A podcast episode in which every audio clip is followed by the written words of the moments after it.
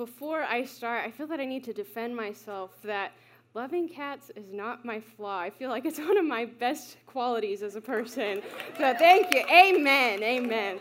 Well, hey, friends, I am so excited to be here with you all this evening. If I haven't met you before, like Mark and Michael said, my name is Tatiana, and I am one of the worship leaders on staff here at Menlo, and I am beyond honored and excited to be here with you all and to be a part of this series with you all called What If. And if you weren't here last week, we started this new series together that we'll be in together for the next couple of weeks. And really, the heart behind this is that we all ask ourselves various what if questions throughout our life. And over the next couple weeks, we're going to be looking at some what if questions that, if we really consider them and apply them to our lives, can change the way that we live our lives. And tonight we're going to be unpacking the question together what if freedom became a reality? Now, my favorite TV show of all time is The Office. Yes. I think I've watched The Office through all the way at least 10 times, and now I have become fluent in speaking Office quotes. And if The Office isn't your favorite show, you're entitled to your own opinion. Your opinion is wrong, but you're entitled to it. And one of the things about The Office is when you watch it, you can experience something that I like to call secondhand embarrassment. When you watch all the cringy, awkward, embarrassing things that Michael Scott does and says, you can feel that embarrassment for him so intensely that you're actually feeling it for yourself, and it's hard to watch. Yeah.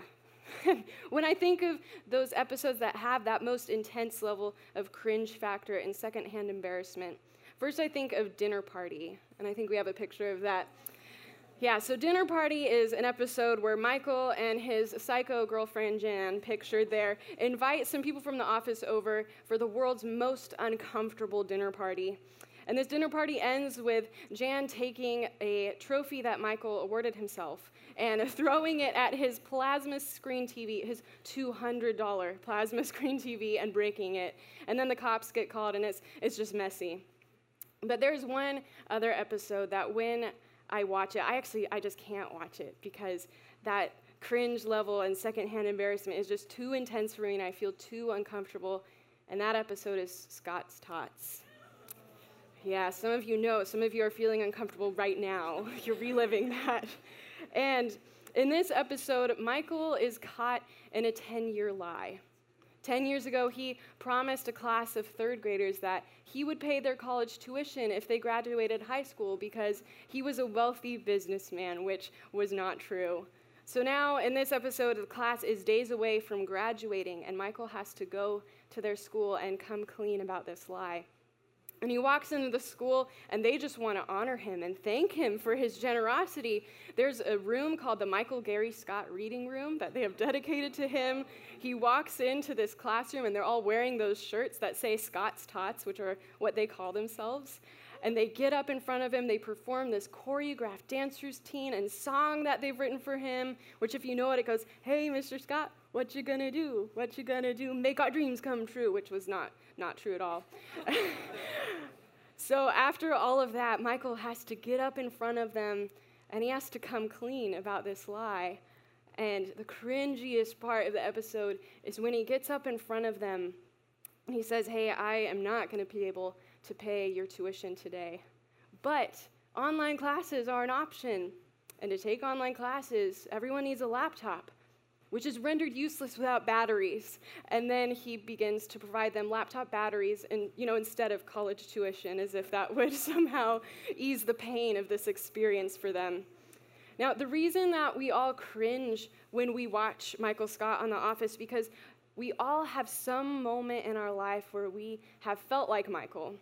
Maybe we didn't lie to a classroom of underprivileged kids, but we have all felt caught in a lie, felt exposed, and felt embarrassed.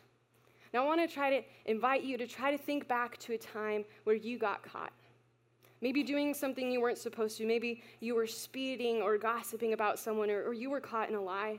Now, hopefully, you weren't telling a class of third graders you could pay their college tuition, but try to think back to that moment. Try to remember that very feeling where you knew you couldn't talk your way out of it, you couldn't lie your way out of it. You were simply caught. And tonight we're going to be looking at the story of a woman who was caught in a very serious offense. And like you can feel that sense of secondhand embarrassment watching Michael Scott in the office, hearing the story of this woman and the intense humiliation and shame that she went through can resonate with us in a much deeper way. In a way where we can all feel that sense of secondhand embarrassment because the reality is we can all, in some way, relate to the shame that she experienced and felt that day. This woman was caught in the act of adultery. She was dragged by force into a public gathering humiliated by what she had done, with no one to protect her. She was sentenced to death by self righteous leaders and thrown down at the feet of Jesus. And we see in this story that there are two clear voices there's the voices of condemnation, of criticism, and humiliation. And then, on the other hand, there is the voice of Christ that confronts our sin and shame with love and offers a better way for us to live. Because God is nothing like our accusers. And I believe tonight that freedom can become a reality for us when we embrace the truth that even though many accusations can be brought against us, in Christ's grace and his kindness, he doesn't condemn us, but he sets us free to leave our life of sin. Now, the story picks up, this is John 8, chapter, or John 8, verse 2. Early in the morning, he came again into the temple, and all the people were coming to him. And he sat down and began to teach them. The scribes and the Pharisees brought a woman caught in adultery.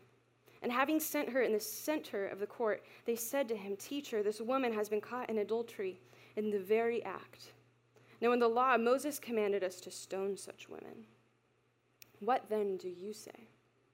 Now, let's pause here for a moment. There is someone missing here in this scenario.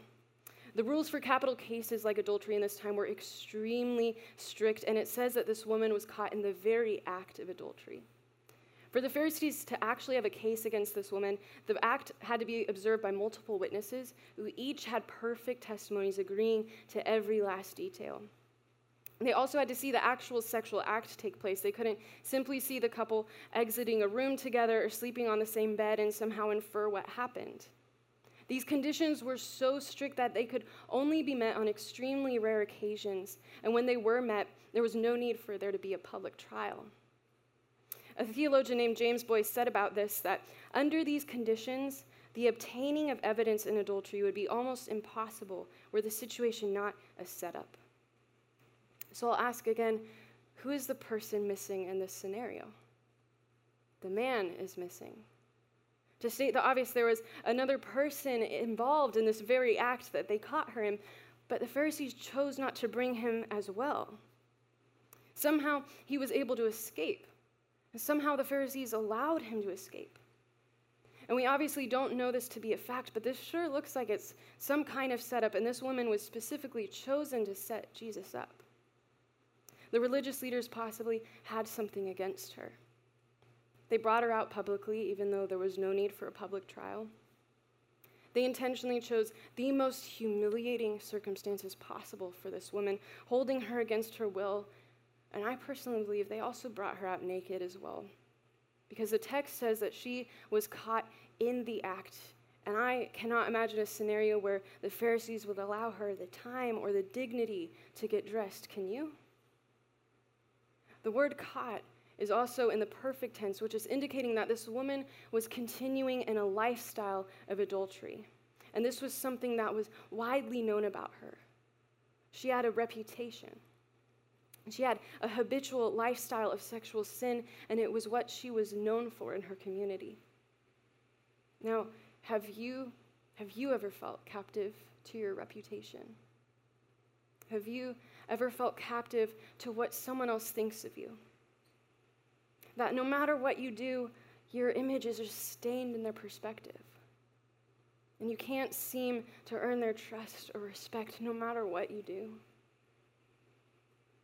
Now, the story continues in verse 6, saying, They were saying this, testing him, so that they might have grounds for accusing him. But Jesus stooped down and with his finger wrote on the ground. But when they persisted in asking him, he straightened up and said to them, He who is without sin among you, let him be the first to throw a stone at her. Again, he stooped down and wrote on the ground, and when they heard it, they began to go out one by one, beginning with the older ones. And he was left alone, and the woman where she was in the center of the court. Straightening up, Jesus said to her, Woman, where are they? Did no one condemn you?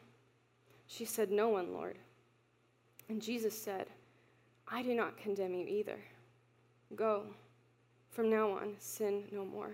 Let's hear that last line again. And Jesus said, I do not condemn you either. Go, from now on, sin no more. And here we see that the heart of God is not like the heart of our accusers, that God is nothing like our accusers. Because while this woman stood guilty before Jesus and her peers, the Son of God chose mercy. The sinless, perfect, holy Son of God, the only one who had any right to pick up a stone and throw it at her, chose mercy. He chose to offer her freedom instead. And friends, tonight we can learn something about the freedom that God wants for us through the story of this woman. The heart of God for us is that we would be free from shame and condemnation, that we would be free from our life of sin and therefore set free into a new reputation. So, first, we see that Jesus' desire for us is that we would be free from shame and condemnation.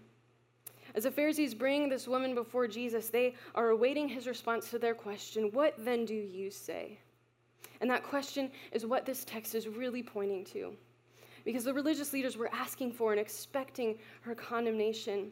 They had already gone to great lengths to prove her guilty sentence, and there was no way this woman could defend herself or talk her way out of it. She was guilty. But what we learn about what God is like here is that He is not like our accusers. Whatever our accusers say about us, whatever we say about ourselves, those words and thoughts hold no authority because it all comes back to that question what then does He say?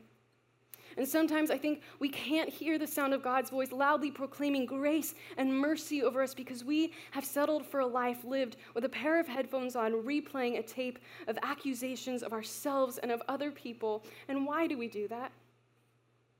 What is keeping us from receiving this grace of God that He freely gives us, that He freely gives us? And I think tonight that many of us in this room can think back to a moment in our lives where we have felt great shame, guilt. Maybe you're still wrestling with regret and you wonder that about God. You wonder, what then does He say? And so many of us have this view of God that He is waiting to condemn us that He's eager to punish us, that He's angry with us like we are angry at ourselves. But God is nothing like your accusers. And God is nothing like you when you accuse yourself.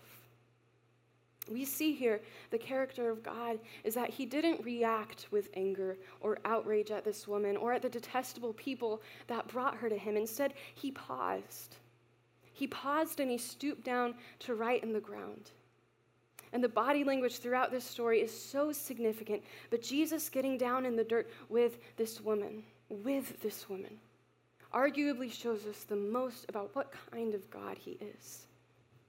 Jesus stooping down to write in the ground indicated his meekness, his humility, his gentleness, and his kindness towards this woman and towards each one of us.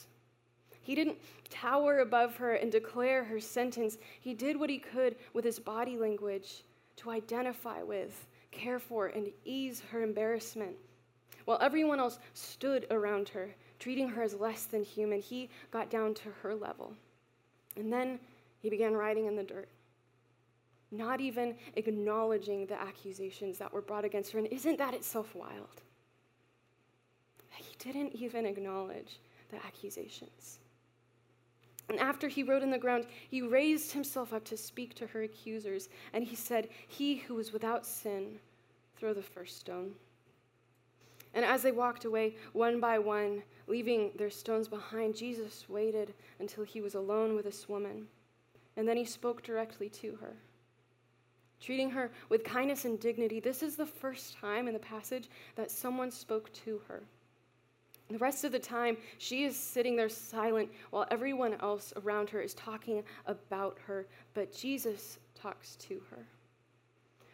With her accusers gone, there was no one left to condemn her.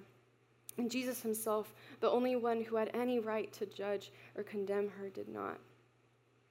She was guilty, and there was no denying that. But her guilt was not greater than the mercy of God, and your guilt, your regret, your shame is not greater than the mercy that Christ has to offer you right now in this moment. And Jesus cared not only that this woman would be free from the condemnation and accusations of her accusers, but he also didn't condone her behavior. Instead, he gave her the freedom to live a new life completely different from the one that she was currently living, and that was love. That was grace. That was his mercy.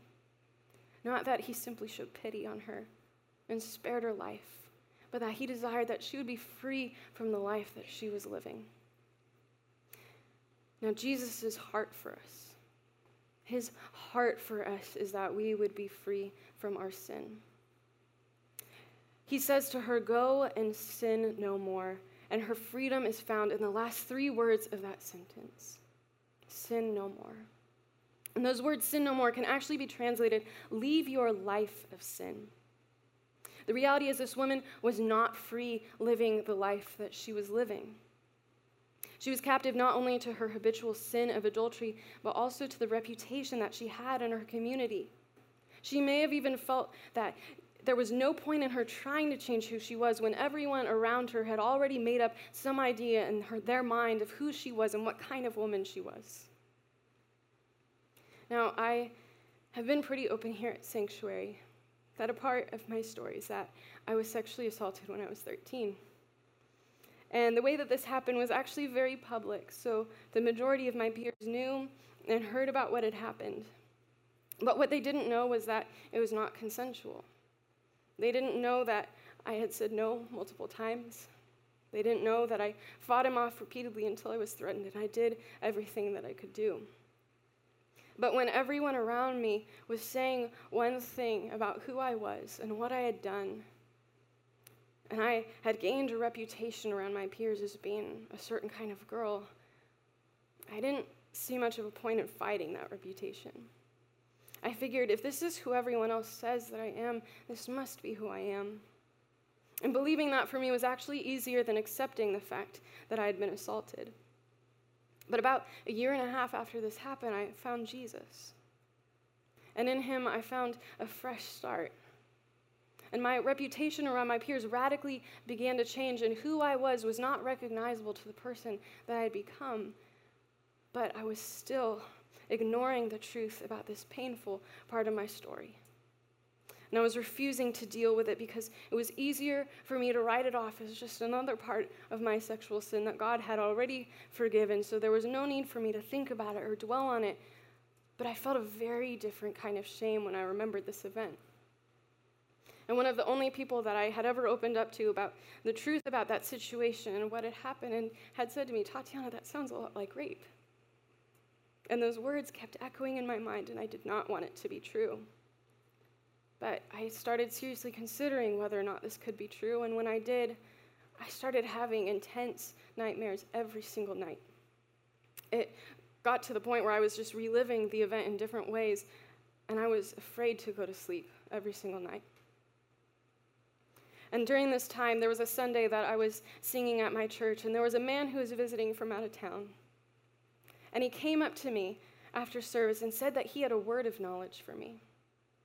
Now, we don't talk about words of knowledge too often at Presbyterian churches, and what it basically means is that the Holy Spirit will give someone supernatural insight and knowledge into a situation, something that they couldn't have possibly known before.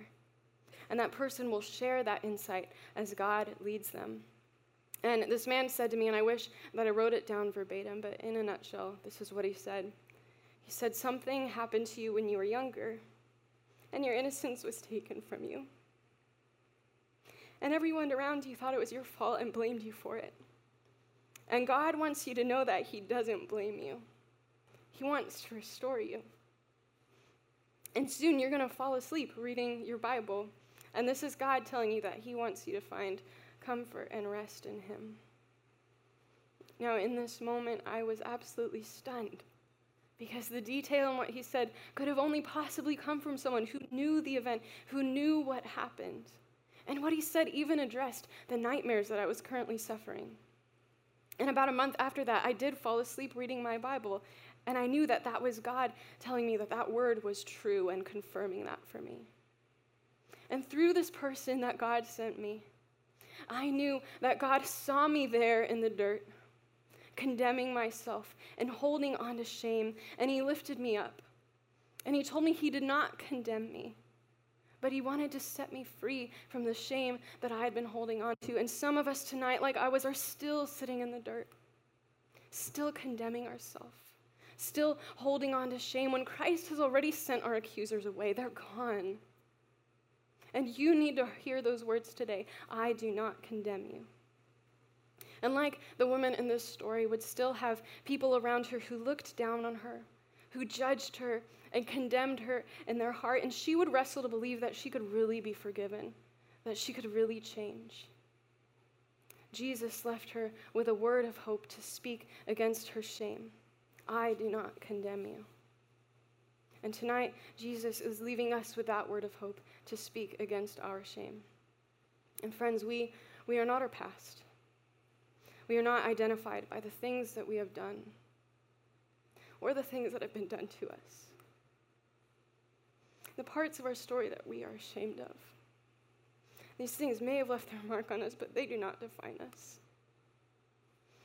And Christ offers each of us a fresh start because as the religious leaders had no stones left to throw at this woman, no way to accuse her and to accuse Jesus as they had planned, they made a cross. They made a cross. And that is where Jesus ultimately took upon our condemnation. He took upon our reputation, our sin, our shame, our regrets, our past and he nailed it to the cross so that we could walk free instead. And he gives us each the freedom to start over, to have a fresh start. Because Christ took on that cross that that woman deserved, and that you and I deserve to not only set us free from sin, but to give us an assurance that there is nothing in this world that can separate us from the love of God. Now, we are not bound to our reputation or our past, or what other people believe about us, or what we believe about ourselves. Tonight, we can embrace our identity as sons and daughters covered in mercy. And as we close, I want us all to consider this tonight. What would your life look like if you really believed this? If you really believe that God is nothing like your accusers? How might this change how you view yourself, how you view the people around you? What would sanctuary look like if we became a place filled with people who believed in this radical forgiveness and mercy and grace and freedom that God wants for each one of us? Now, what if tonight, what if tonight we began to share more openly with one another about our broken past, about our sin? about our shame, about our struggles. And we all just threw ourselves at the feet of Jesus. Now, maybe we can start writing in the sand for each other like Jesus did for us. Let's pray. God, you are nothing like our accusers. And there is freedom in just believing that and just letting that sink from head knowledge to heart knowledge and believing that you have shown us mercy, that you have shown us grace, that you have sent our accusers away, that if we are still sitting in the dirt, you want to lift us up. You want to speak those words over us that you do not condemn us. And God, thank you that. Thank you that you took on the cross for us. God, I pray for any, any shame that is in this room, anyone in this room who is wrestling to believe that they could really be forgiven, that they could really have a fresh start in you. God, I pray that you would set them free from that tonight. Set them free tonight. God, I pray that they wouldn't be able to stop hearing your words, your words echoing in their mind. I do not condemn you.